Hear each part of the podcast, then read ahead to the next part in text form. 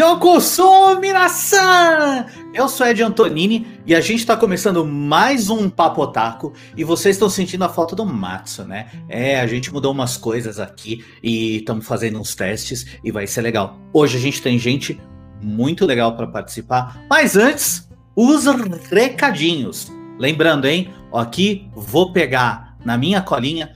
Toda segunda a gente tem Cine Geek e o próximo, na segunda-feira que vem, o filme vai ser Sin City. Ó, estamos esperando lá. Depois a gente tem as quartas, que é dia de quadrinhos. E na semana que vem a gente vai ter a artista plástica da Di. E ela vai falar sobre inspirações. Olha só que legal. E na próxima quinta, que é o nosso Papo Otaku, a gente vai falar sobre Akira. Então, vão já se preparando, preparem as suas agendas, sempre às 8h42, mais ou menos, né? E vamos para lá. Lembrando do nosso patrocinador, o Infraprovedor, você que quer ter aí sua página na internet e, e quer ter aí um suporte brasileiro, simples, sem complicação, Infraprovedor. Vamos chamar os nossos convidados de hoje. Então, a primeira pessoa a apresentar aqui e fazer parte da nossa bancada é o Ives Murakami. Bem-vindo, Ives. E ele está acompanhado hoje do Sérgio Peixoto, uma figura clássica aí do mundo anime, do mundo de eventos do Brasil. E a gente vai conversar hoje o nosso assunto super legal que é a obra de Hayao Miyazaki. É muito legal esse assunto. Ives, se apresenta aí um pouquinho primeiro. Tudo bem? Tá saindo meu sonho? Tá saindo é... lindão, conta de ah, você. Legal. Bom, eu conheço o pessoal do Otaku no Nipo desde 2010, né? No, dos eventos. Já participei de organização de salas e eventos, no AnimeCon, Anime Friends, né? É, desde muito tempo atrás mesmo, né? 2007, 2008 foi com sobre sites, depois veio com a Haitou e desde então participou bastante também nos, nos otakus no Nipo, né? Peixoto, você que é uma figura clássica aqui nesse mundo otaku, conta um pouquinho da sua história para quem é jovem demais para se lembrar. É, clássico, pra, clássico é um jeito educado de falar que é velho, né? Tamo junto nessa. Pessoal? Tudo bom, pessoal? Boa noite. Meu nome é Sérgio Peixoto. Eu sou jornalista focado em anime e mangá desde mil, oficialmente desde 1995, quando eu comecei a publicar Japan Fury, depois eu tive Animax, depois eu tive AnimeX. Eu trabalhei também no primeiro evento de anime oficial de grande escala no Brasil, que foi o AnimeCon em 99. Ah, fiz evento pra caramba, fiz revista pra caramba, também sou fã de anime e mangá, entrei nessa como fã, acabei me profissionalizando e estamos aí tocando a vida, né? E o nosso assunto de hoje, como eu falei, é Hayao Miyazaki, aquele cara que é um ícone da animação, principalmente de longa-metragem uh, japonesa. Uh, é um cofundador do estúdio Ghibli. E eu queria ouvir de vocês dois, inicialmente, qual que é, por exemplo, a primeira memória que vocês têm da obra de Hayao Miyazaki ou até do estúdio Ghibli? Você Vamos começar pelo Ives. Vamos começar pelo Ives. Vai lá. A primeira memória, cara. Ah, é que a primeira memória do estúdio Ghibli mesmo que me vem na cabeça não é uma obra do Hayao, né? Que é o Cemitério dos Vagalumes, né? Porque é o mais marcante. Mas do, do Hayao, é, é, mais a viagem de Shihiro mesmo, né? Que, foi quando ele começou a ser famoso aqui pro, aqui pro, pro ocidente, né? E também o Princesa Mononoke, que assisti bastante também. Minha vez? Fechou. Sua vez, fechou. Minha primeira memória do Miyazaki, para mim, é inesquecível, é muito fácil de lembrar e ela é um tanto antiga para o padrão de vocês. Ela é de por volta de 1986, tá? Que foi o seguinte, eu aqui em São Paulo você tinha a antiga locadora de vídeo Golden Fox, que era uma locadora japonesa, né? E eu ia lá de vez em quando, eu nem tinha vídeo de cassete, eu ia lá porque eu tinha descoberto, para mim aquilo era um paraíso ver ver fitas cassete de anime japonês em japonês, para mim aquilo era um Em 86 isso era um delírio, gente. Um delírio total, tá? E uma das vezes que eu entrei lá, estava passando Nausicaa na TV, que eles deixavam alguma coisa rodando, né? E foi justo a cena que é ela voando lá e o, e o primeiro Worm saindo da floresta lá, perseguindo o, o Yupa, né? Então, eu vi essa cena, ela desviando do, dos troncos, caindo. Na hora eu já entendi. Quem fez isso entende de animação, porque eu vi, eu já vi na hora que era algo acima do padrão, né? Só mais tarde eu descobri que era Nausicaa, só mais, acho que um ano depois eu consegui assistir, sem legenda, com um amigo traduzindo na lata para gente, que era um amigo que entendia japonês, né? Mas foi minha primeira experiência, a partir daí eu comecei a correr atrás de qualquer coisa que tivesse o nome Miyazaki, aí depois eu soube do Ghibli, aí comecei a correr atrás de Ghibli Miyazaki, e fã sou até hoje, né? E, e você falou que foi em 86 isso, né? Sim, Nausicaa é de 80. Eu acho que, olha, Nausicaa é de 83, se eu não estou enganado, né? 82, 83, Nausicaa, eu não estou lembrado bem a data. Então, essa, isso que eu estou falando pode ter sido até um pouco antes, porque uh, no Japão, um ano depois que passa no cinema, eles lançavam em VHS. Então, se Nausicaa é de 83, então a fita VHS já estava disponível em 84. Então isso deve ter acontecido comigo, na verdade, em 85, não 84, não em 86. Tá? Ou seja, isso já tem. Caramba, 35 anos, o tempo voa, hein? Quando, quando eu falei para você, ah, se apresenta para a molecada que não conhece porque não estava viva, a gente tá velho, meu amigo. Ó, é. eu tô procurando aqui na internet, Nausicaa é de 1984. Então, então, então o filme deve, o, a fita deve ser de 85, então fim de 85, começo de 86 que esse evento aconteceu. Porque eu, eu lembro do evento, não lembro exatamente a data, né? Uhum. E ainda era quando a Golden Fox aqui em São Paulo ficava em cima da Fonomag. Eles ficavam em cima da Fonomag depois que eles mudaram mais para baixo da Rua da Glória, eles fizeram uma, uma mega locadora lá que devia ter umas 70 mil fitas para alugar, né? Eram dois corredores só de anime. Eu me sentia no paraíso naquela época. Bons tempos. Aí, o, o Matsu, que está na produção hoje, colocou aqui pra gente a, a capa da, do longa. E assim, para vocês que são novinhos, é, quando o Peixoto tá falando de fita, é que a gente tinha aquelas fitas VHS para colocar num vídeo cassete. É, hoje é tudo streaming, né? E inclusive a gente encontra muita coisa no Netflix. olha só, aí, ó. É uma dessas. Aí, ó.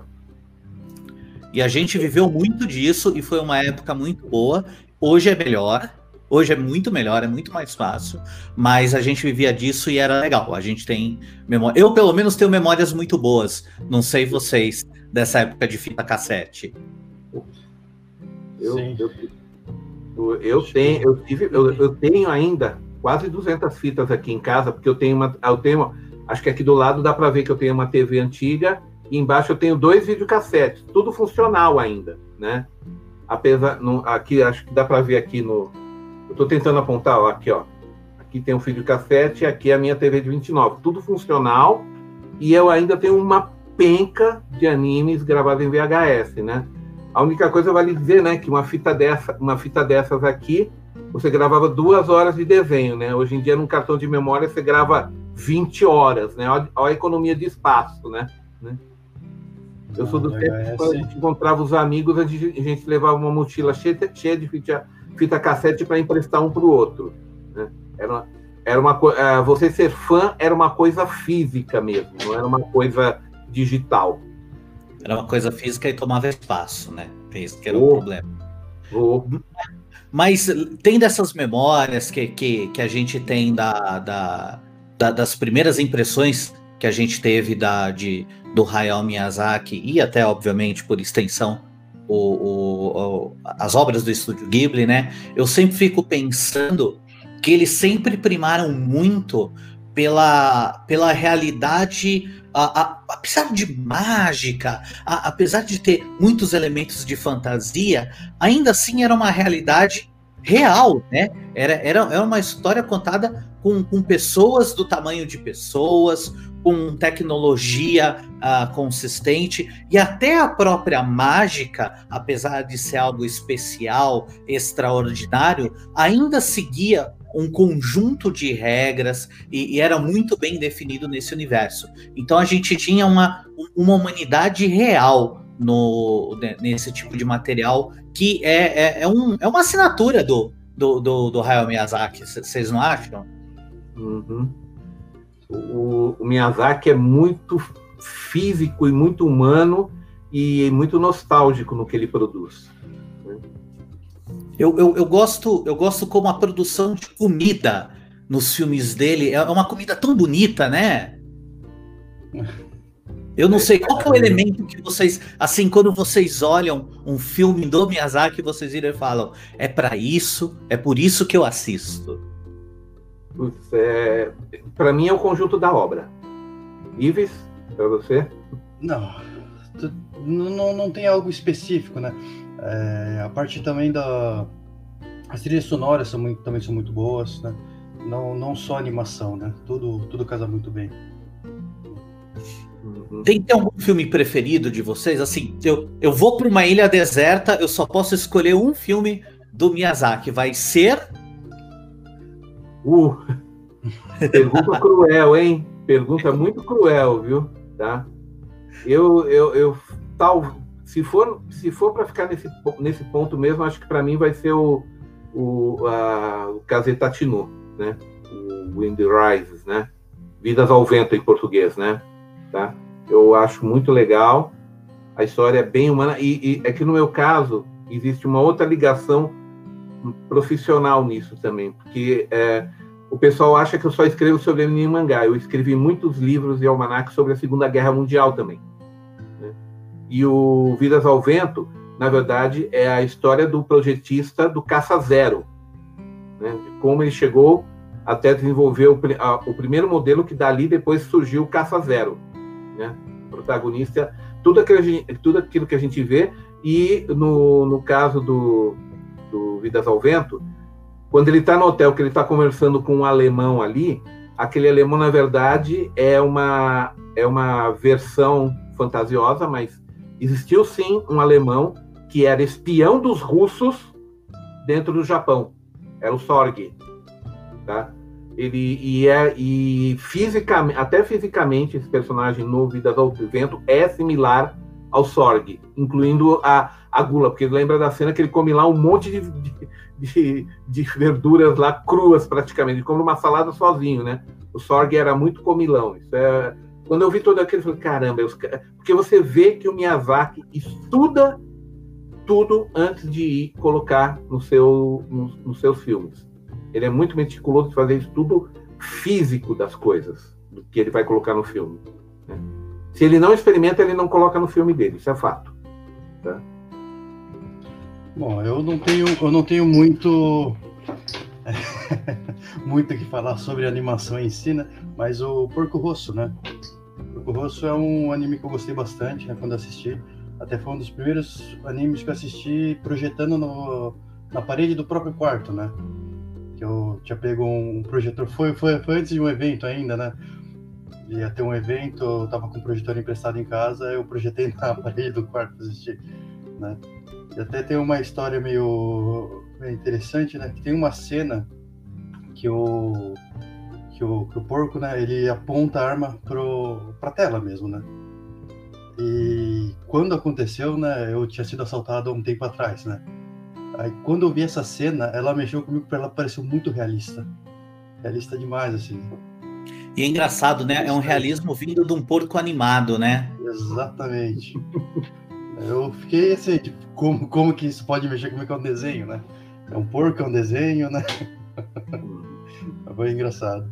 Não, Porco Rosso também é um dos meus muito favoritos. Acho que dá para notar aqui, né? Dá, dá para ver aqui, né? Que o, que o Porco Rosso é um dos meus favoritos também.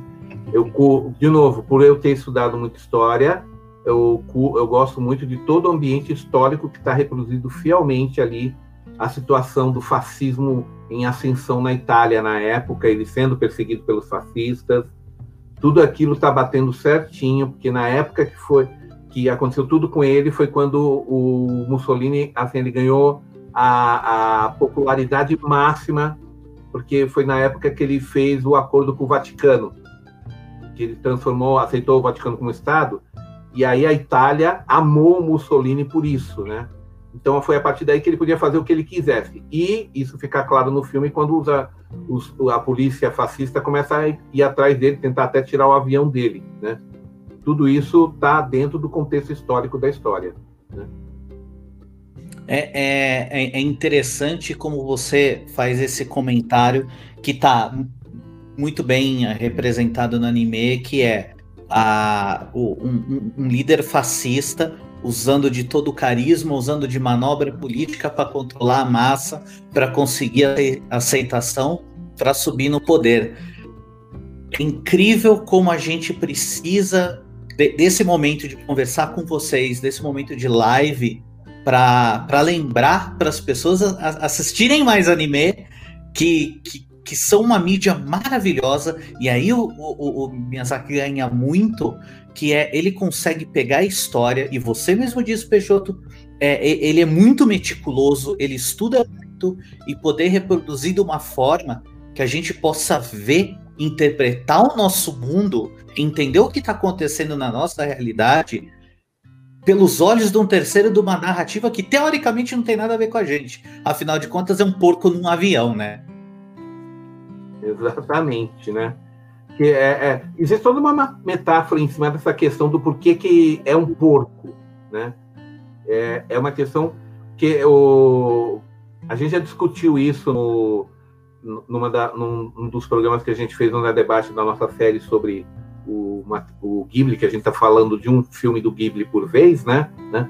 E lá eu, a gente explicou sobre isso daí mesmo, que a questão é o, o porco, o porco grosso, o Marco, né? ele sofre daquilo que a gente chama de síndrome do sobrevivente, que acontece com qualquer pessoa que ou sobrevive de uma guerra ou sobrevive de, uma, de um acidente que morreu um monte de gente, tipo um avião caiu e o cara sai andando intacto e o cara fala, por que é que só eu sobrevivi? Né? No caso de muitos mil, militares, eles se veem assim, eu não mereci estar vivo, gente melhor que eu morreu. Eu me sinto um porco, sacou? Então, na verdade, essa questão uh, de falar que ele, que ele é, é, é, como ele se vê, né? E ele até tenta agir como para justificar, né? Ele tenta ser um cara, um cara distante, durão, porque ele já viu muita gente morrer e, e para ele chega, né? Então o Marco sofreu muito na guerra. A gente vê lá quando ele conta a história lá todo o esquadrão dele caiu, é aquela cena linda, maravilhosa dos pilotos da Primeira Guerra, tudo indo para o céu, né? Tudo num voo unificado, né? E ele vai lá e ele tem que voltar. Meu, se você vê uma coisa daquela, você só consegue passar a sua vida inteira pensando que você é um porco porque sobreviveu. Porque você não mereceu estar com eles, entendeu? Então, se a gente for começar a fazer essas análises do lado psicológico dos filmes do Miyazaki, vararemos a noite. Tá? a gente vai ter que dar umas cortadas de vez tá. em quando, porque, olha lá, tem, tem uma. Hum. Tem, um, tem um printzinho que o Matsu hum. colocou aqui pra gente ver. E daí eu já encaixo numa pergunta que a Andy tá mandando aqui, que é uhum. assim: vou ler verbatim. Peixoto, eu vi em um dos seus vídeos sobre o filme atual que o Miyazaki está produzindo você comenta que são três anos já nesse trabalho e vai pelo menos mais três anos. Você tem ideia sobre que tema será tratado esse filme? Olha, Ang, eu ia responder por escrito para você aqui no chat do, do, do, do vídeo, mas já que perguntou aqui, é mais prático aqui. Eu não faço a mínima ideia, ninguém faz a mínima ideia, porque esse tipo de coisa, quando acontece, o Ghibli tranca num cofre de segurança e a única coisa que que vazou foi o que o Toshio, que é o produtor do, do Ghibli, falou, que o filme vai se chamar Como, como Vai Você? Como vo... aliás, desculpa, eu, eu não lembro como eu citei, se é Como Vai Você ou Como Você Vive, alguma coisa assim, tá? Não falou sobre o que é o tema, não falou qual é a protagonista, não falou nada. A única coisa que o Toshio deixou escapar é, ó, nós já estamos nisso há três anos, a gente produz um minuto por mês, olha, olha, olha como a coisa tá, né? E a gente tem agora, ah, em três anos, a gente está com 36 minutos pronto. Então, o que eu falei no, na minha live lá no meu canal AnimeX foi que, foi que eu calculo que no mínimo serão mais três anos de produção, né? O Miyazaki agora está com 79. Se ele terminar esse filme, ele vai estar tá com 82. Tá? E aí o que me faz acreditar que. Eu acho que dessa vez ele se aposenta, porque. Poxa vida, né? 82 anos ele vai querer começar outro filme. Mais 5, 6 anos para fazer outro filme. Aí. Ele, né? ele já tinha dado umas ideias que ia se aposentar, mas toda vez volta, né? Ele já falou sete vezes que ia se aposentar. E não se aposentou em nenhuma. Tá? Até a Ghibli fechou e, e, voltou por causa dele. Não. Ele, é, é desde Mononoke que ele fala que vai se aposentar. Ele faz o filme, ah, agora eu vou me aposentar. Aí faz outro filme, eu vou me aposentar. Aí faz, eu vou me aposentar, eu juro que eu vou. Não vai. Tá? Obrigado por não cumprir a palavra, Miyazaki. Somos muito gratos, tá? É que. Continue é... mentindo, a gente deixa. Essa mentira é, pode. É, é, engraçado como um contador de histórias tão bom como ele não consegue finalizar a história dele mesmo, né? Realmente. É, é, é muito bizarro, né? É, não, não, não tem. O, o, médico nunca, o médico nunca se cura. O médico nunca se cura. Isto posto, a gente vê o quanto, a gente conversou aqui já o quanto em, em evento, em, em, época de VHS, a gente foi exposto a, a Miyazaki uh, desde muito tempo. Mas o que acontece é que o público em geral só foi conhecer mesmo a Miyazaki lá por 2001, né? Lá por 2001, quando a gente teve Sento Chihiro. E mesmo assim, e, e, e, mesmo assim, eu acho que não foi. Talvez não foi tão, tão espalhado quanto Ponho, que foi de, deixa eu pegar minha cola, 2008. Ponho espalhou bastante, mas o, o Sento Chihiro, como é que veio aqui para o Brasil? A, a, jornada de. Viagem, a viagem de Chihiro. A viagem, de Chihiro, tá? Foi, foi um filme que, que, que, que trouxe Miyazaki para o Ocidente de fato. Como é que vocês enxergam isso, dessa, eh, dessa popularização de, de, de, dessa obra para cá, para o nosso ladinho aqui. É, o, que, por favor. Lembro, o que eu lembro bastante da época que, deu, que saiu é que muito se falava que foi animação, uma das últimas animações que ia ser desenhada 100% à mão, né? Porque não compensava mais, porque já estava nessa transição de do que, que era o, só o desenho manual e junto com computação gráfica, né? Isso eu lembro que falava muito, né? Acredito que não se concretizou isso, né? Ainda deve ter bastante animação feita manual, 100%. Né? É, ainda bem. E, e, o, e, a questão do, do pônio, eu lembro, eu lembro bastante que teve também uma parceria com o cinema, né? Cinemark, se eu não me engano. Passou no cinema, passou no passou cinema. Sim. Né? Acho que isso foi o que contribuiu bastante para até na, na, Cartoon Network passou bastante, né, o Pony. Uh, eu converso com os pessoais do trabalho que são um pouco mais jovens, né? uh, quando canta a musiquinha da Pony eles conhecem, né? É engraçado isso. Isso não acontece com outras músicas, no caso. E, e você, Peixoto, você que, que tava aqui junto com uma galera que era, não sei se esse é o termo correto, mas extremamente privilegiado no acesso à, à obra do Miyazaki e outra parte da cultura japonesa também. Na hora que você vê finalmente o negócio vindo pela mídia em massa, não só para o Brasil, mas para o Ocidente em geral, qual, qual que é a, a sensação que você tem? Como é que é isso no, no, no seu dia a dia, na sua vida? Olha, eu vou ter que, eu vou dizer que eu fico muito, mas muito, mas muito feliz mesmo de saber que agora o, a obra, toda a obra do Miyazaki, está ao alcance de alguns cliques de qualquer pessoa. Qualquer pessoa que entrar na Netflix, assinar Netflix, dois cliques ele já está vendo o filme do Miyazaki. Isso é maravilhoso, porque é, aí eu peço só para, assim, vou me estender só um minutinho mesmo, juro que é, tá? É, foi o seguinte eu sou de uma época, a gente viu o Nausicaa em VHS, depois quando saiu o Lapiuta, a gente conseguiu em VHS. Na verdade, a gente assistia, a gente era uma roda de amigos que a gente conseguia assistir esse, os animes do, do, Miyazaki, do Ghibli, é, às vezes menos de um ano depois de passar nos cinemas do Japão. Então, sim, a gente era privilegiado, mas eu nunca gostei de ter esse privilégio, porque eu me tornei editor, jornalista de revista de anime mangá. Um dos motivos foi porque eu sempre gostei de anime e mangá e falei, pô, mais pessoas podem gostar disso. Eu queria, eu, eu achava tão legal que eu não queria guardar para mim mesmo, eu queria que mais gente curtisse.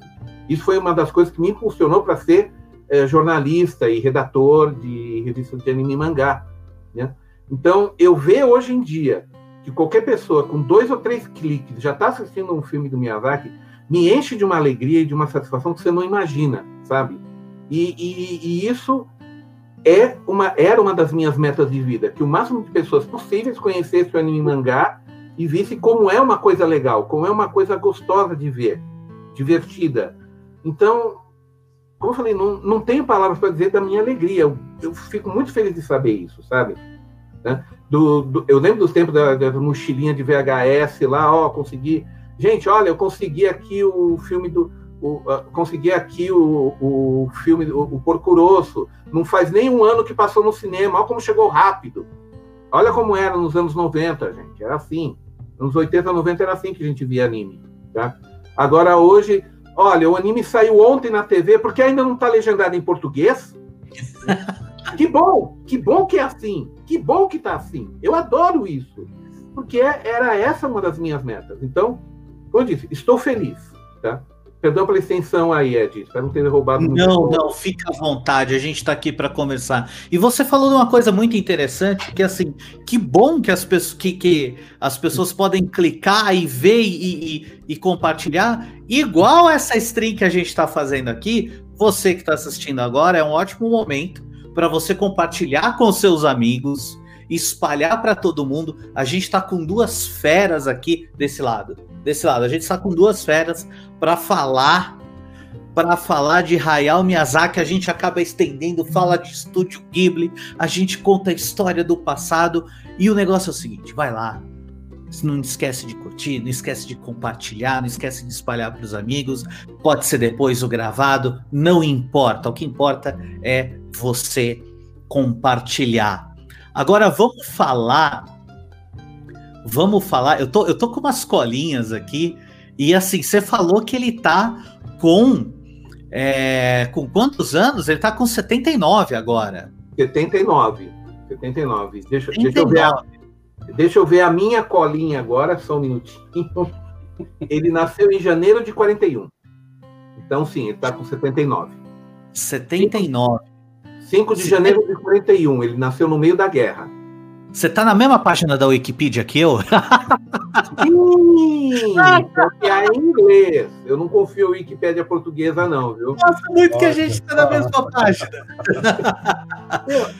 e, e, mas onde eu queria chegar é o seguinte: hum. daqui a três anos, que é aquela, aquele teu chute pro último filme. Pode ser é, mais, hein? Não confia muito no que eu tô falando. É um chute, vamos falar três anos. Ele vai estar com 82 aí, pela matemática hum, moderna. Mais ou menos 82, mas aquele negócio, se for mais três anos mantendo um minuto de animação, daqui mais três anos eles vão estar com uma hora e doze de, de filme. Se ele pretende fazer uma coisa de média-metragem, beleza. Agora, se ele quer fazer uma coisa de duas horas, você bota mais seis, seis. anos nessa, né? Então, por isso que eu tô e falando, daí... é um chute meu, é só um chute. Tá? E, e, daí vem outro chute que eu pergunto para vocês dois. Será que agora ele se aposenta? Esse é difícil responder, hein? Ah. Esse é difícil.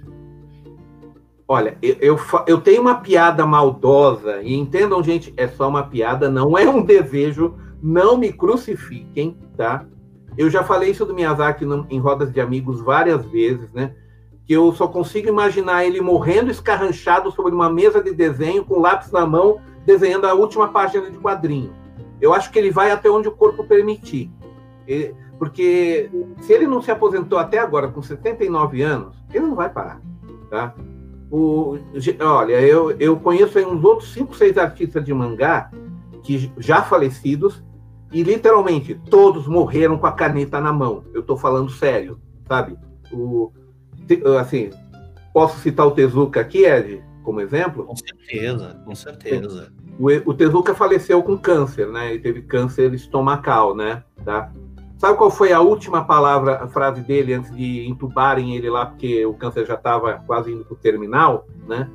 A, a enfermeira chegou, tirou a caneta e o papel da mão dele e ele, não, deixa eu continuar trabalhando. Foi a última frase da vida dele. Foi a última frase da vida do Tezuka. Respeito foi, muito. Deixa eu continuar a desenhar ou deixa eu continuar trabalhando, mas foi uma coisa assim, tá? E outros, outros artistas aí, tá? O outro que eu vou citar também que tá aí, que eu falei, esse vai morrer literalmente em cima da prancheta de desenho, é o Saito Takao. Vocês conhecem o personagem, não o autor. Gogo 13, o assassino profissional. Aquele que nunca erra um tiro na testa, né? Ele tá fazendo Gogo 13 desde 68 e não parou. É o mangá mais longo da história do Japão. Ele só parou agora por causa da Covid, porque como ele está no grupo de risco, que também está com quase 80 anos, né?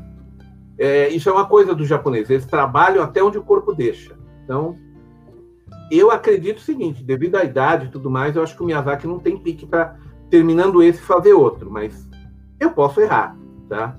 Que eu desejo que ele tenha muita saúde, que ele vá até 100 anos, né? Bom, se o Miyazaki errou sete vezes, né? que, que ia parar? Por que, que você não eu pode não errar? de uma oitava, de uma nona, de uma décima, eu não vou reclamar, tá? Então.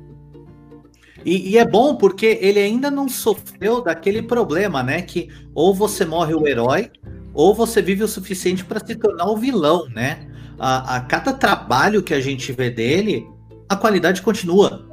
Você, você vê um trabalho de qualidade, você, você vê uma história de qualidade e isso é muito importante para um artista do, do calibre dele. Você espera muito dele e, e, ele ainda consegue te impressionar, mesmo você tendo uma expectativa já muito alta.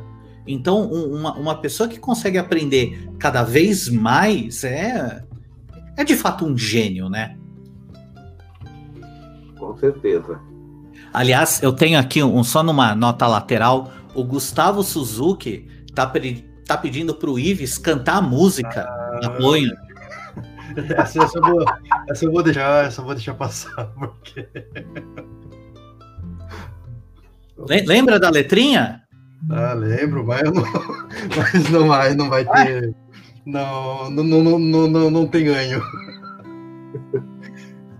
Uma coisa que eu tava lembrando. Eu, passo link, eu passo o link aqui com você com a, com a, com a, não, com a letrinha, a gente vai cantando juntinho, faz um é, karaokê. Deixa eu mudar de assunto, né? não, o, o Peixoto tava falando bastante de, de que ele agradece que hoje né, tem no Netflix lá o, o, o Estúdio Ghibli, né?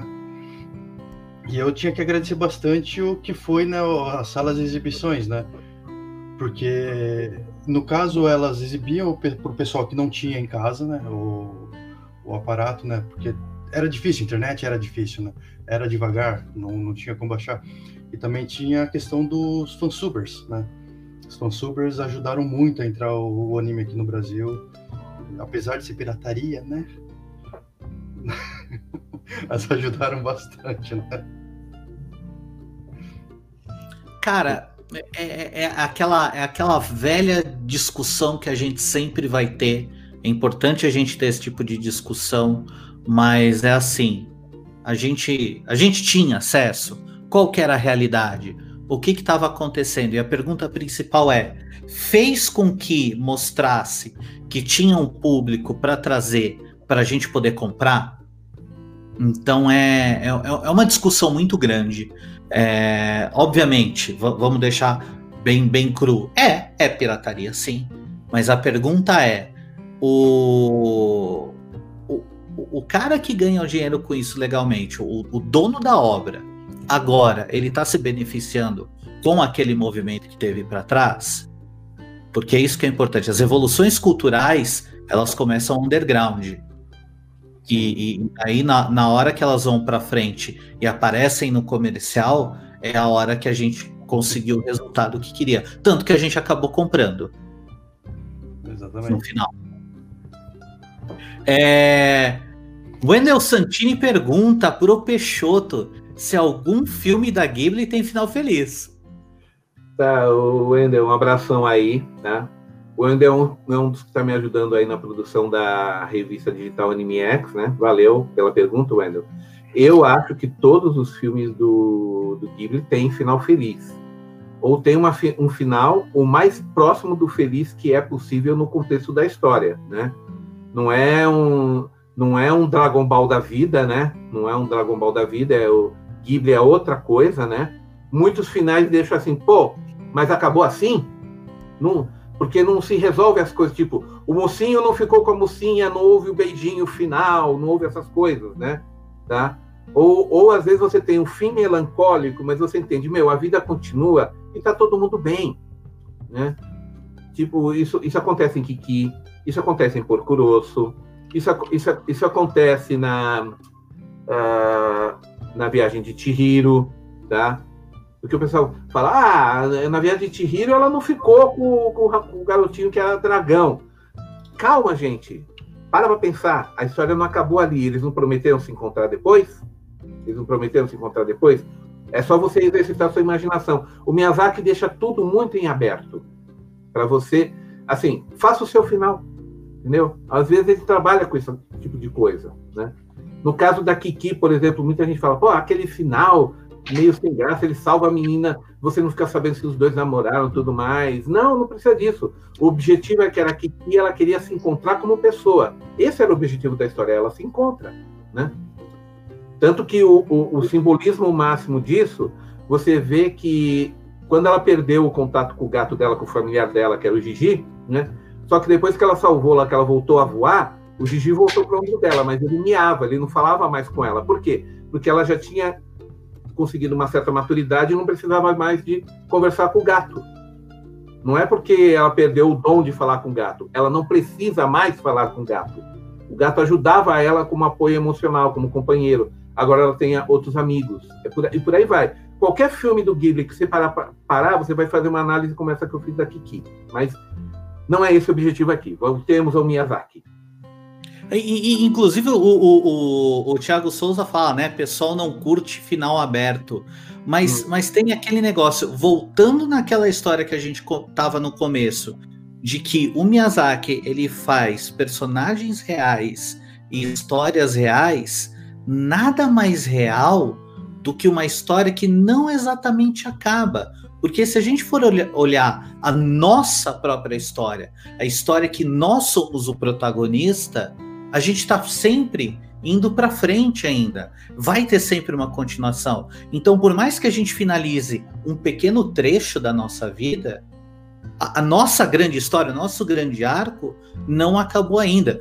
E, e isso que eu volto a dizer da, da importância desse ponto de vista do Miyazaki.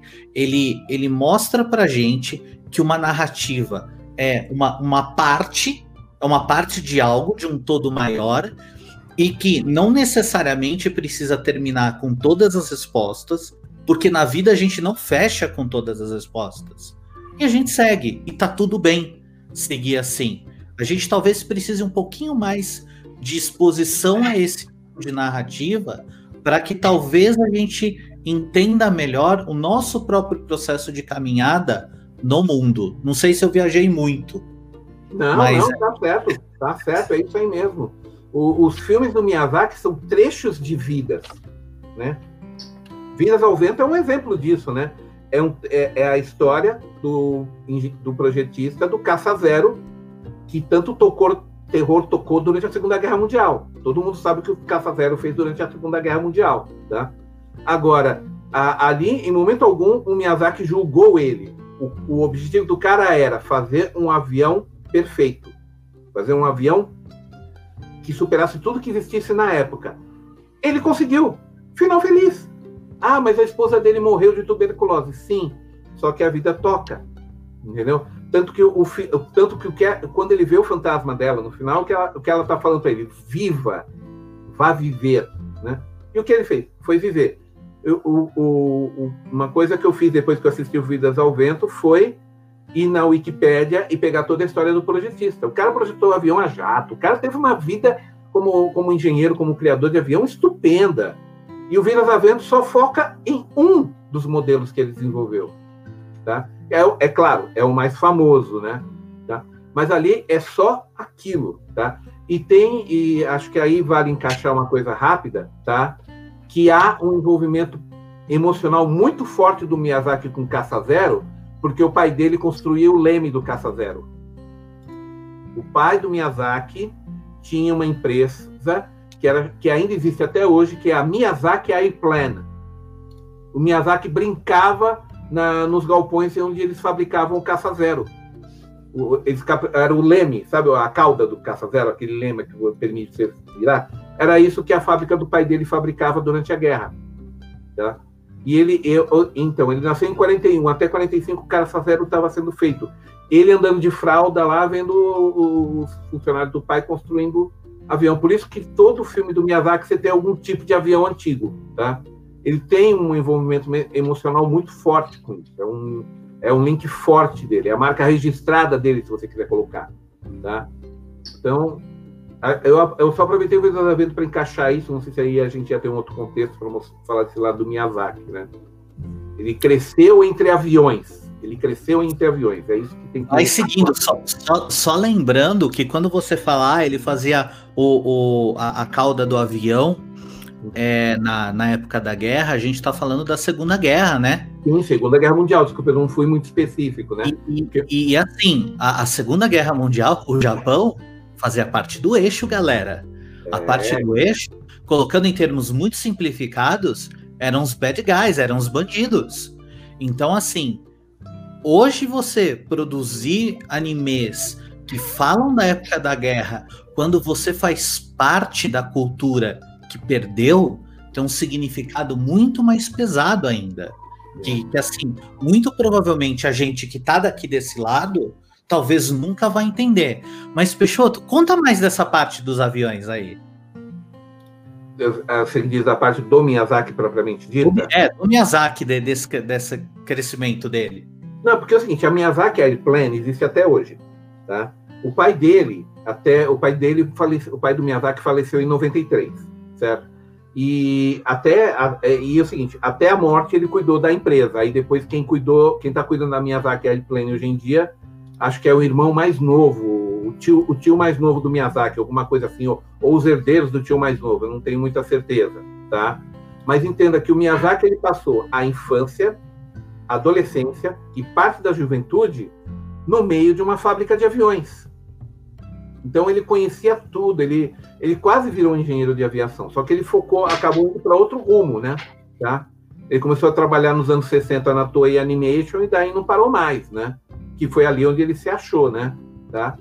Mas o, o, o, por isso que todo, você pode ver todo o anime do Miyazaki, mesmo quando não tem a ver com avião, aparece algum avião ou alguma coisa que lembra um avião. Eu acho que o único, o único que não tem exatamente aviões é o a viagem de Chihiro, é o único, tá? Porque até na até na Kiki, que é, é para focar numa bruxinha com uma vassoura, ainda aparecem uns avião de modelo dos anos 50, 60 lá, voando junto com ela. Aparece aquele dirigível lá enorme no final. Né? O Miyazaki sempre arranja um jeito de botar um aviãozinho. E assim, por isso que eu digo que o Porco Rosso é provavelmente uma da, o, o Porco Rosso e o Vida ao Vento são os que têm um elo emocional mais profundo para o próprio Miyazaki. Né? Que no caso, o, o, no caso, ele não homenageou o Caça Zero quando ele fez o Vidas ao Vento. Tanto que, na verdade, o Caça-Zero só aparece no final do filme. Tá? Porque aquele modelo que a gente vê que no final lá, que o piloto desce e cumprimenta ele e tudo mais, com aquelas asas de gaivota, que é aquele formato de asa em V, eles chamam de asa de gaivota, né? Ou quando o piloto desce e fala que parabéns, é um, é um excelente avião, é um modelo antes ainda do zero, tá? É um modelo que depois ele aperfeiçoou e fez o zero, acho que uns dois ou três anos depois ali, porque aquilo se passa por volta de 35, 36, tá? Então, o que, o que acontece é que o que o Miyazaki fez ali, de certa forma, foi uma homenagem a quem desenvolveu o caça, e entenda-se, foi também quem pagou o sustento dele da família dele. Vamos, temos que pensar desse lado também. E ele via esses, essas peças sendo construídas. Então, tá? E, e, assim, você vê no Vidas ao Vento, você vê lá o escritório onde estão todos os engenheiros que fazem a. Como é que fala? A, a, os projetos, né? Meu, aquilo ali é de um detalhismo tão obsessivo, tão. Assim, você tem, às vezes, você tem que dar pausa e pegar uma lente de aumento para pegar todos os detalhes que cada cena ali tem. Entendeu? Mas isso é uma das coisas que a gente gosta na, no, claro. no material do Miyazaki, né? É, é, esse apego ao detalhe, essa, essa coisinha ali do, do, do, do, do negocinho, do detalhezinho, do, do pontinho ali, é, é, é, algo maravilhoso. E a gente pode aproveitar muito disso agora, que a gente está aí no, no, no século XXI, porque como foi produzido, foi produzido em película a maioria das coisas, né?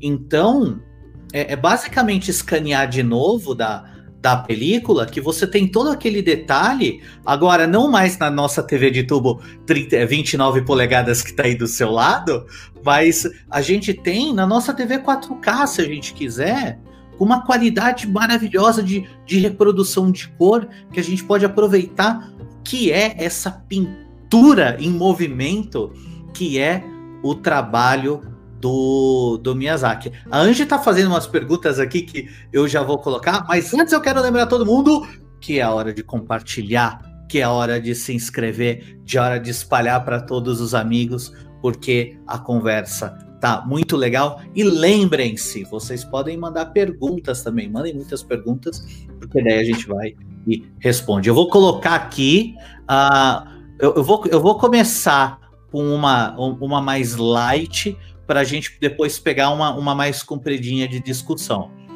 É... Que bicho é o Totoro? Você primeiro, Ivis. Você primeiro. Olha, eu sei, eu sei que vai parecer uma. É... Tivemos um problema técnico aqui. Né? Beleza. O pessoal tá pedindo para você cantar. Canta. Olha, se for, se for olhar pela cultura japonesa e, e pela folha na cabeça que anda bastante, ele é um tanuki, né? Pelo menos é isso que lembra. Ele é um tanuki gordo, parece, né? Sim. Sim. Ele tem semelhança com o tanuki, mas ele não é um tanuki. Na verdade, na verdade, o Totoro ele foi criado para o desenho. Ele não é nenhuma da criatura mitológica que de fato exista na, na, no folclore japonês, tá? Mas, assim, o máximo que eu posso dizer é: o Totoro é o Totoro, gente. Acabou. É isso. É um espírito da então, natureza. A, a, a, irmã mais velha fala que ele é um troll, né? Que é por isso que ele chama Totoro, porque a mais novinha não consegue falar é, é, troll, Tororo, e ela fala Totoro, né? Não, não, não, é uma suposição, mas o próprio Miyazaki nunca explicou bem o que é um to, o Totoro, né? Cara, eu acho que Totoro. Não, não, mas é uma coisa que você falou. Um Totoro é um Totoro. Né? E ele, ele, é, ele é tipo o seguinte, é o como é que é? Ele não é, ele não é um, um yokai, mas também ele não é um kami e muito menos um oni. Ah, desculpa, gente, eu comecei a falar em japonês aqui, desculpa. Yokai é criatura sobrenatural, geralmente é. ligado ao folclore, tá? Uh, kami é Deus, mas Deus não Deus supremo. Deuses, Deus tipo Deus que protege caminho, Deus da água, Deus do vento, kamis, né? Oni são demônios, né? Ou kamis maus, tanto faz, tá? Então, o, eu vejo o Totoro como um tipo de um, um yokai, uma força da natureza que assumiu uma forma física. Se você quer uma explicação técnica, é essa que eu, que eu, que eu abraço, tá? Eu diria que ele seria um tipo, um tipo de yokai, mas não um yokai como você vê, por exemplo, no Yu Yu Hakusho, certo? Num, uma coisa mais ligada à natureza, mais shintoísta, até se você quiser dizer, porque o shintoísmo é ligado à natureza. Esse, esse Tanuki que o Ives fala é um, é um yokai, não é, Ives? Ah, aqui também tem o, o, próprio animal que seria, né? Não, não o Tanuki em si, mas o Tanuki sim é um yokai. Né? É, porque você tem o Tanuki mitológico, que é um yokai, não tem? O Tanuki, o tanuki é o guaxinim cão japonês. É o guaxinim é. japonês, certo? Agora, existe o tanuki, que é um yokai, que é aquele que bota uma folhinha na cabeça e toma a forma que quiser, de um objeto inanimado até o corpo de uma outra pessoa. Tá? Falando em Ghibli, tem o Pompoco, né? que não Sim. é do Hayao, mas é uma animação muito boa. Sim.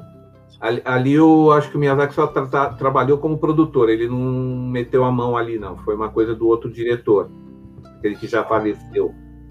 Né? Então a gente chega à conclusão que Totoro é um Totoro, mas Sim. ele pode ser um Tanuki se, se, se, a gente precisar de um, de um específico. Um Tanuki bem gordo. E aí a Andy também já tinha perguntado: tem alguma explicação para protagonistas femininas fortes? Olha, difícil, difícil ver, porque o, o, o, vamos colocar assim, o, o Miyazaki ele não, não, não, nunca falou que é pró-feminismo, né? Tá? Mas também nunca falou que é contra, certo? Ele nunca se manifestou sobre o tema. O que, o que ele coloca muito, por exemplo, o que ele fala que a, a Mei do Totoro ele se baseou no, na filha de um amigo, né? É, na verdade, quase todas as personagens femininas do, do Miyazaki existe que se baseou em alguma mulher que ele conhece e que o impressionou como pessoa. Sejam crianças, sejam mulheres mais adultas, certo? E devido a todo o perfeccionismo que ele trabalha, né? Ele faz, é, ele, ele nunca joga a mulher naquele papel que, aliás, isso eu, eu acho uma coisa espantosa para um japonês, entenda-se, tá? Para um japonês ainda da época que nasceu na época da Segunda Guerra, ele não coloca a mulher como papel de só dona de casa. As mulheres vão à luta, literalmente, né? É só, é, é só olhar o Mononoke Hime, né? Entre outras, né? Só você olhar o Mononoke Hime ali você já vê, né? Mas o, o caso que eu vejo mesmo é que ele deixa claro que ele tem um, prefe... um, um respeito muito profundo pelas mulheres, uma admiração muito profunda, e ele alguma, alguma mulher deve ter o impressionado, ou um conjunto de mulheres o impressionou, e, e, ele acredita muito na força delas, que não é uma força física. Você pode ver que as próprias personagens do Miyazaki, nenhuma delas demonstra força física.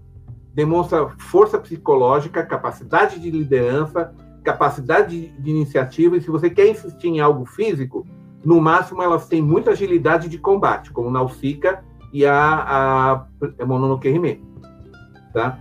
O, a, as demais você pode ver que é ou, ou, uma grande líder, ou uma grande coragem, ou um grande caráter, ou uma grande personalidade, mas sempre protagoni, protagonizando de uma forma importante. Né? Então, o, eu vejo dessa maneira um dos porquês. Eu, aí não sei se o Ives, o Ives precisa dizer aí o que ele acha também, né, Ives?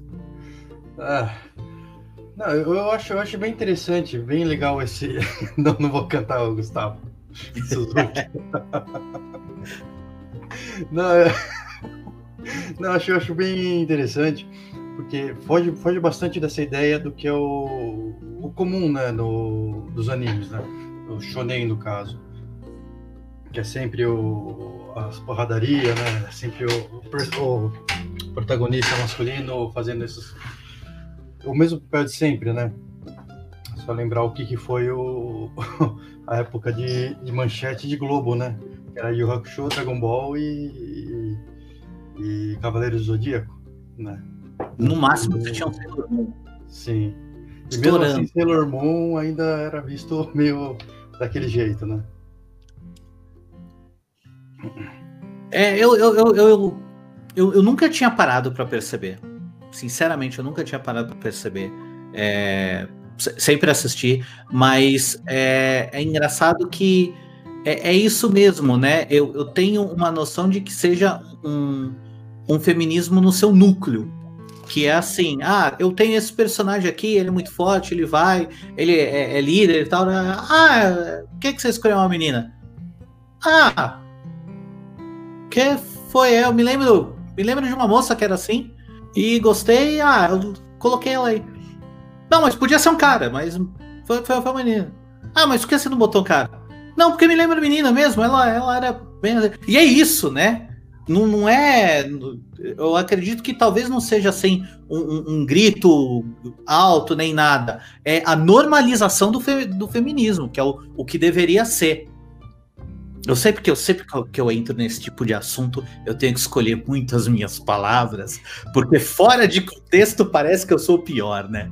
Mas o, o, o que eu vejo é, o trabalho dele é isso, são personagens mulheres fortes, porque. Por que não? Simples assim. O, o normalização do feminismo. E, olha, o Gustavo Suzuki falando aqui. Lembrando que feminismo é igualdade, não favorecimento ao feminino. É, é, é, Exato. é, é, é o, é o tratamento igual com, com o devido respeito. Exatamente. Agora você, ó, ó, agora Ed, você é testemunha de como o Miyazaki trabalha bem, porque você falou, ah, eu nunca tinha parado para perceber isso, né? Você vê com que naturalidade ele apresenta essas personagens fortes, né? Essas protagonistas fortes que não vou dizer que roubam a cena no sentido maléfico da palavra, né? No sentido benéfico, né? Elas elas enriquecem a obra e elas mostram que as mulheres podem ser fortes sem precisar fazer uma, como, como o Gustavo disse, né, que é a igualdade, não o favorecimento, né? Tá? A, a, força masculina é uma, força feminina é outra, e as duas se complementam, né? É isso que é a igualdade. Eu acredito muito nesse, né, nessa situação, né? nesse ponto de vista, né? E pelo ah, jeito, o, o, Miyazaki fala isso sem falar. Ele fala com os filmes dele. Ele não fala assim, ele não sobe do pedestal. Não, olha, sobre o feminismo. Não, não, ele faz o filme e pronto. Aí você interpreta, fim de papo, acabou. Aliás, nesse assunto, eu, eu gosto de pensar que é uma coisa que toca muito mais nós, que somos homens. Exato. Que assim, os pais e, e, e os homens dentro do, dos filmes eles também são permitidos serem mostrados com, com características que normalmente num shonen você não encontra. Os pais da, das meninas no Totoro é, é um, é um, é um pai que é um, naquele momento é um dono de casa, ele, ele cuida da casa, ele é ele, ele tem muitas características que tradicionalmente são consideradas femininas. Ah, é, é muito bonito de ver que assim são, são pessoas comuns, são pessoas normais. No, no seu próprio sobrenatural, são pessoas como elas deveriam ser. E, e, muito bem montadas, muito bem estruturadas. Olha lá, o, o pai das meninas do, do Totoro. Ele, ele é um homem extremamente delicado.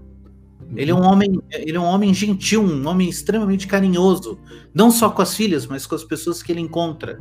E Cara, é o tipo de cara que eu gostaria muito de ser. Vou começar a pensar, pô, o que, que o pai das meninas do Totoro faria nesse caso? Não, eu, eu, eu, costumo falar que muita, o, o, anime e o mangá ele tem uma função muito legal, é de, de ele forma caráter. Sim. Tá? Eu entendo, não estou dizendo para você largar os estudos e só ler mangá, não é isso, né? Mas ele faz você pensar das, as coisas de uma maneira diferente, porque é, é bem humano é bem o nosso dia a dia. E eu fico, aí eu jogo uma questão que fica sem, fica sem resposta, né? Quantos pais e quantas mães podem ter repensado suas atitudes ao ver os filmes do Miyazaki? Ao ver os pais e as mães que aparecem nos filmes do Miyazaki e falando assim: pô, olha como esse pai trata, eu nunca tratei minha filha desse jeito, será que eu posso mudar? Entenda, é, é claro, isso é meio uma. Até parece uma viagem, tá? Mas é, eu acredito muito que o mangá e o anime eles têm coisas boas para ensinar para as pessoas. Eles ensinam coisas boas, tá? Eles estimulam o melhor de nós. E eu acho que o do Miyazaki, os filmes do Miyazaki não são exceção a essa regra. Aliás, eu acho que eles são o assim o, o pináculo de, de, dessa regra. Eles fazem, só que ele não chega e faz como o He-Man no final do episódio, né? Olha, no episódio de hoje, o nosso o He-Man defendeu Aquela explicação neta, né? Ah, eu odiava aquilo, cara. Como eu odiava aquilo, que era tão maniqueísta, sabe? Aí você vê um anime da Nausicaa defendendo a natureza, tá? Você tem história mais Greenpeace que Nausicaa, cara? Me diga. Tem uma história mais Greenpeace que a Nausicaa? Que até o que o Thiago Souza comenta aqui, né? Que é a relação com o meio ambiente. Exato. São sempre verdes. Exato, né? Então, aí, aí você, você vê o seguinte, o Miyazaki faz... Uh, entenda que também estou viajando na frase. O Miyazaki faz militância em várias frentes sem fazer. Né? Ele, ele passa o recado ao longo da história. Ele não só, ele, como eu falei, ele não é como o He-Man que no final vem com a liçãozinha de moral. Ele não faz maniqueísmo, ele faz uma história e faz você se envolver com a história e você sai de lá aprendendo alguma coisa importante.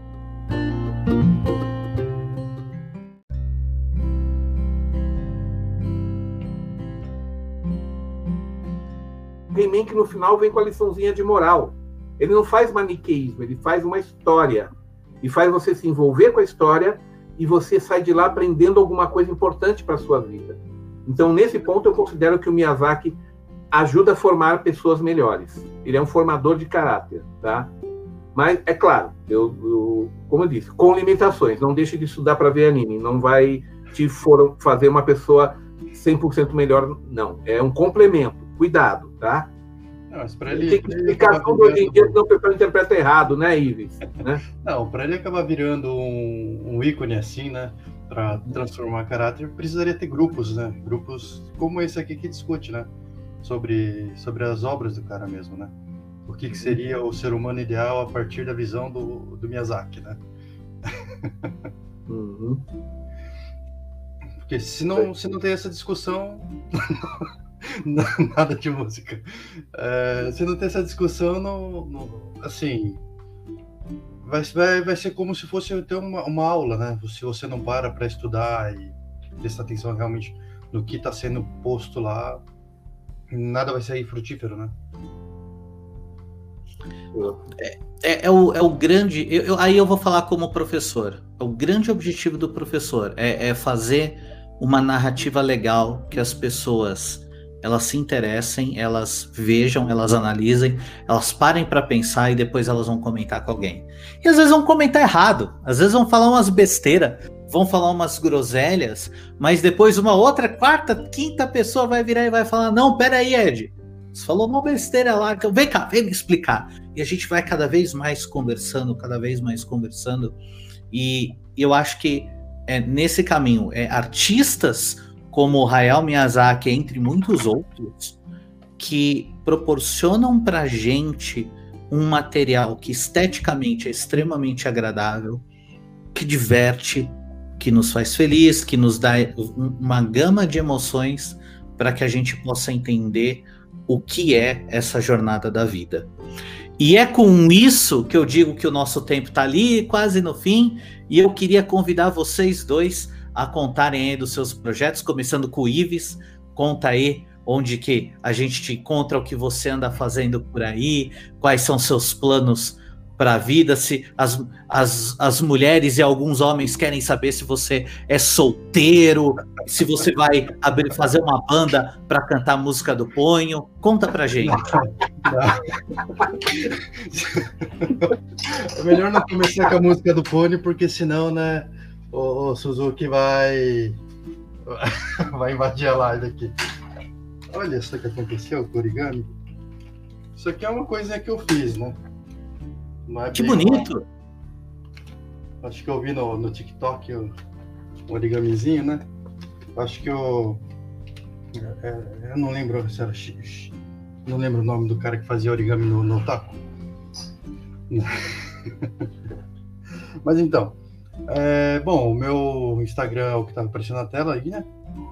É, eu fugi de Campinas, né? Tô aqui em Blumenau agora, né? Então, quem quiser me procurar, provavelmente vai me ver no, nas Oktoberfests, né? Esse ano não vai ter, infelizmente.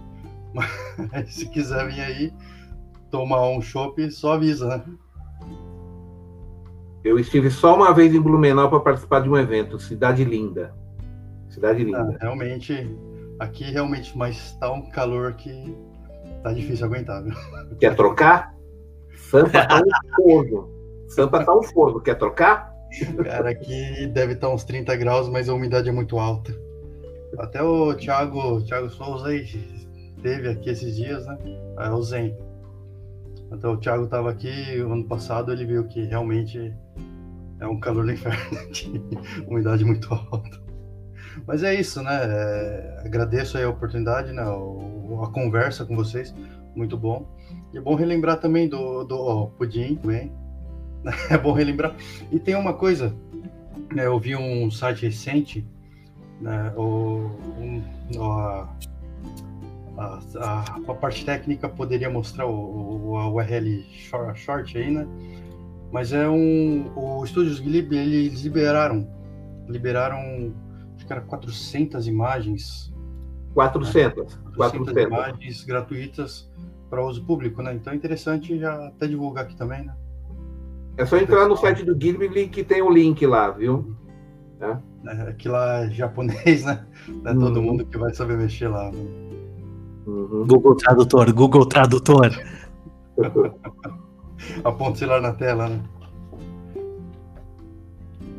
Legal. Peixoto, conta aí dos seus projetos. Ah, capítulo 1.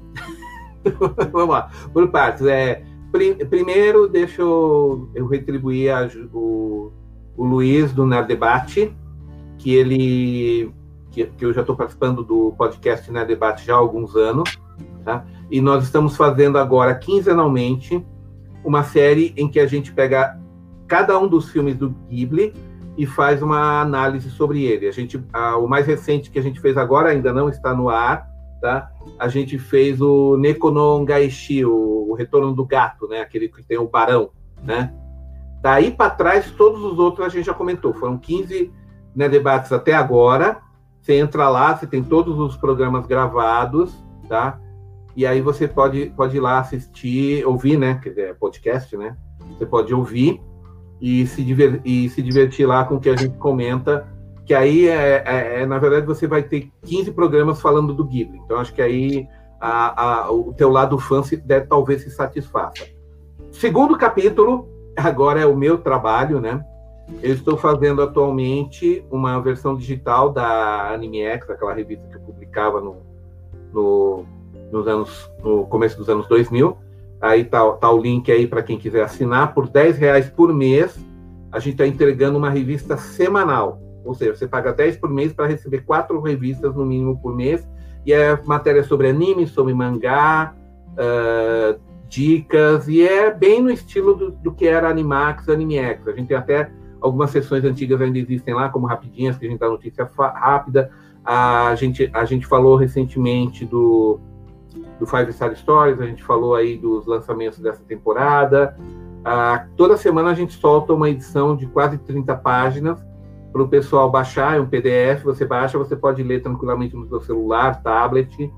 E eu tenho, por último, o meu canal, que é o AnimeX, canal AnimeX. Você procura no YouTube, você vai achar, tá? E eu estou fazendo vários vídeos lá. Eu estou tentando fazer um por dia, mas editar é um saco. Editar é um saco. Então eu estou soltando como eu posso, mas uma coisa garantida: toda segunda-feira à noite, 8 horas, eu faço uma live. Inclusive, a próxima live na segunda-feira, que é a primeira do mês de outubro, a gente faz, eu faço um bate-papo livre. Você entra lá e pergunta o que quiser. É o Peixoto no paredão tomando tiro, tá? Aí todo mundo pode fazer qualquer pergunta, a gente vai conversando. As outras são focadas em temas, mas toda segunda-feira é uma live e de terça a sábado eu solto quantos vídeos eu consigo fazer durante a semana, né? Então, chega. é isso. É o que eu estou fazendo agora, tá? Muito bom, foi muito divertido conversar com vocês dois. Eu sou Ed Antonini, vocês veem aqui o meu arroba, é só procurar. Procure Ed Antonini no Google. O que não for o guitarrista italiano, sou eu. E agora eu, apareço agora aqui de vez em quando no, no Otaku Noie, de vez em quando tô aqui apresentando agora. Vou tentar roubar o lugar do, do Matsu, né? Que tem que tirar isso, tem que tirar o meu nome para aparecer o link do PicPay para você fazer a sua doação. Ives, muito obrigado, Peixoto, muito obrigado. Lembrando da nossa agenda futura. Toda segunda tem Cine Geek e o próximo vai ser Sin City. E nas quartas a gente tem dia de quadrinhos e na semana que vem teremos artista plástica da Di, que vai falar sobre inspiração. E na próxima quinta, que é o Papo Taco, este programa lindo, maravilhoso, será Akira, esse eu participo? Eu acho que esse eu participo. E não se esqueça do nosso patrocinador Infraprovedor, que é para você que quer ter aí um site que é de um jeito simples, um atendimento legal. Vai lá no Infraprovedor. E é isso aí. Beijo para todos e até a próxima. Tchau, galera. Valeu. Valeu. Valeu, gente. Vou entrar no finzinho só para dar oi pra galera aí que comentou de mim. Botar pressão no Ives pra ele cantar. Ives, canta, ah. mano. Pra gente encerrar. Se vocês querem que o Ives cante, manda aí o seu comentário. Quem tem que cantar é o host, hein? Queria agradecer aqui o Ed, que foi, pô, o Ed é sensacional, a presença dele é sempre incrível aqui. Ed, você é o cara, mano. E agradecer a Bibis também, que ela não pôde estar aqui sendo a nossa produção hoje, porque é aniversário do pai dela, parabéns pro pai dela. E a ah, gente vê nos, ela, nos né? próximos. Descanso merecido. Ela tá toda a live, é ela que controla tudo e dá muito mais trabalho do que parece mas a gente tenta aí fazer o melhor. Então, se vocês querem que o Ives cante, olha aí, a galera não, quer que não, não, não, não, não tô com a voz aquecida aqui ainda. Pra gente não. encerrar. Vamos lá, Ives, só para encerrar. Quando não, você começar, já, já eu aperto o botãozinho e a gente termina de boa. De, já passei da minha época de passar um pouco de vergonha, né? Vamos lá, Ives. não sei se o pessoal também se lembra do buraco 2D. Ives. eventos. Vai, Ibis. Pônio, pônio, pônio. Tá Lembra? Canta aí, tio. Aí a gente encerra. Canta não, não, aí, tô, tô, tô, de boa, eu agradeço. É Todo mundo vai no arroba dele e enche o saco pra ele cantar. Peixoto, Manda obrigado. Você é realmente, como a galera colocou aí, uma Wikipedia completa aí de conhecimento. Obrigado. E então é isso. Ed, é com você aí. de novo. Encerre aí pra galera. É isso aí, gente. Como eu disse, não se esqueçam, segunda, quarta, quinta, sempre com programinhas novos muito, mas muito obrigado mesmo a todo você, todos vocês que assistiram. Não se esqueçam de compartilhar a gravação, depois vão participar de outros, assistir, mandar perguntas quando a gente tiver ao vivo. O nosso patrocinador, o Infra Provedor, todos vocês que participaram do chat agora e tchau. Tchau. Valeu. Sei.